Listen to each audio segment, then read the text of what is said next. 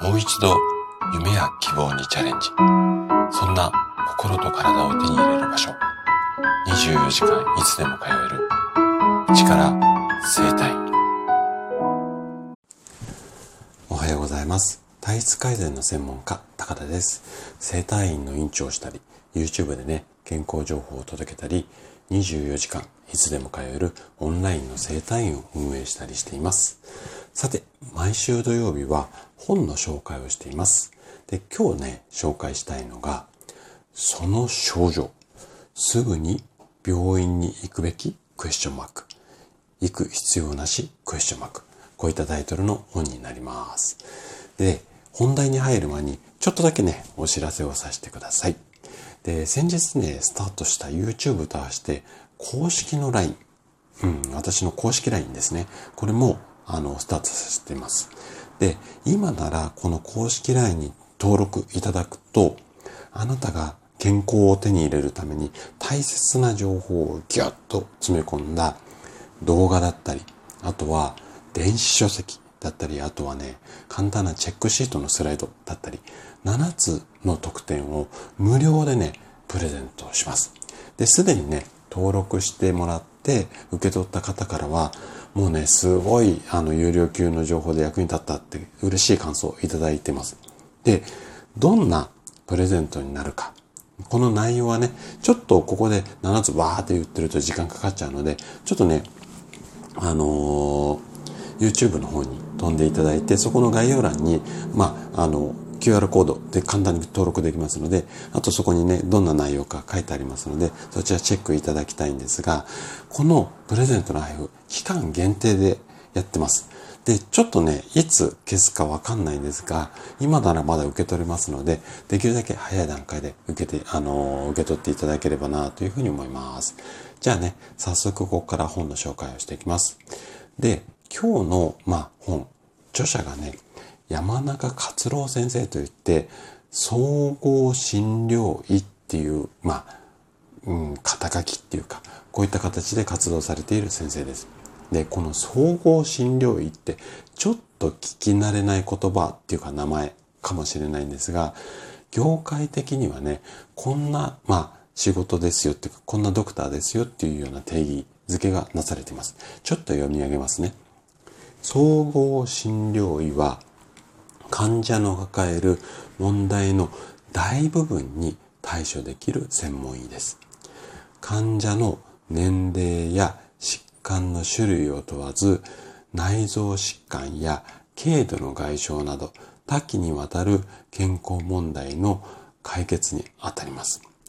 いわゆる、こう、眼科の先生とか耳鼻科の先生、脳外科の先生、外科の先生、いわゆるこの専門の科っていうのを持ってるわけではなくて、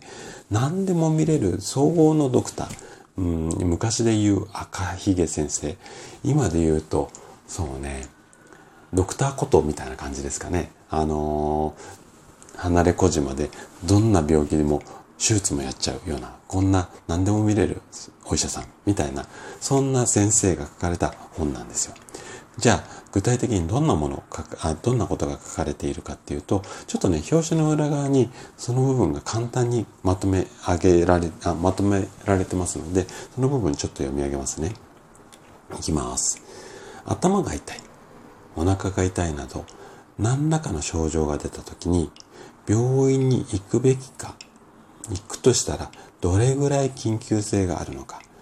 どのような病気の可能性があるのか病院に行かなくていいのならどう対処すればいいのかそういったことが簡単に分かればきっと役立つという思いから本書を書きました。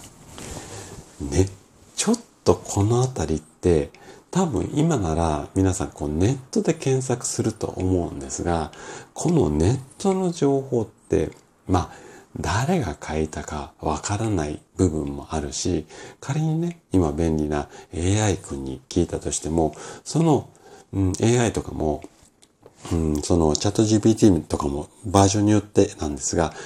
うん、質問すると答えてくれるんですが、私は医者じゃないので、正確な診断はお医者さんにしてもらってくださいっていうふうに、もう注意書きがあって、なんか AI が答えてくる。今そんな状態になってるんですが、この本、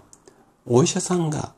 その視点で、しかも総合診療医が書いているので、かなり役立ちそうだと思いませんか？うん。で、この中の文章も、ただこう、なんだろう、医療本みたいに書いてあるわけではなくて、こういった症状の時には大丈夫か大丈夫じゃないか、病院に行った方がいいのか、行かない方がいいのかっていうのが、まずね、簡単なチェックリストがあって、当てはまったらチェック。で、それが何個当てはまったら、ちょっと病院に行った方がいいんじゃないのか。こんな感じでね、あの、わかる。うん、すごくね、読みやすい一冊です。じゃあ、どんな項目がこの本の中でわかるかっていうと、ちょっとね、目次の部分紹介したいんですが、この本は5章構成でできています。で、まず第1章が、見逃すと怖い病気、怖くない病気の見分け方。こんなような症状だったらこんな病気かもしれない。こんなことが書いてあったりだと。あと第2章が、寝たきりになる可能性がある症状。で、第3章が、がんの可能性がある症状。で、第4章が、治療ができる認知症の可能性がある症状。で、第5章。ここはね、ちょっと私もすごく気になる項目が多かったんだけども、中高年に多い症状。こういった感じで、そのちょっとこう、分野分野別にこう分かれているので、で、目次もね、綺麗にまとまっているので、なんかこう、目次見ながら自分が気になるところをしっかりこう読んでいく、チェックリストを使っていく。